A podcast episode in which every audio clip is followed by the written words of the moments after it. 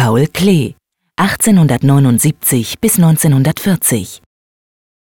Das Haus zum Fliegerpfeil, 1922.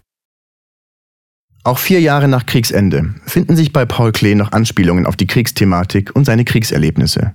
So im Bild Das Haus zum Fliegerpfeil. In der Bildmitte stürzt ein Pfeil herunter. Fliegerpfeile waren befiederte Stahlstifte, die zu Beginn des Ersten Weltkrieges aus Kisten aus den Flugzeugen abgeworfen wurden.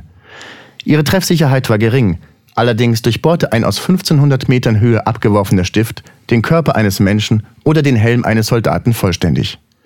Nur mit dem Hinweis auf die Waffe im Titel und der exakten Darstellung eines solchen Geschosses erinnert Paul Klee an den Ersten Weltkrieg. Das Bild selbst strahlt nichts Kriegerisches aus. Offenbar ging es Klee hier um die Gestaltung von Bewegung, Statik und Schwerkraft, die er hier als Gegensätze verbindet.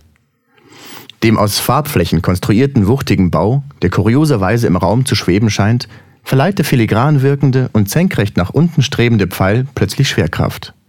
Der Pfeil scheint das Haus nicht nur im Bild zu halten und am Davonschweben zu hindern, sondern zieht es förmlich nach unten.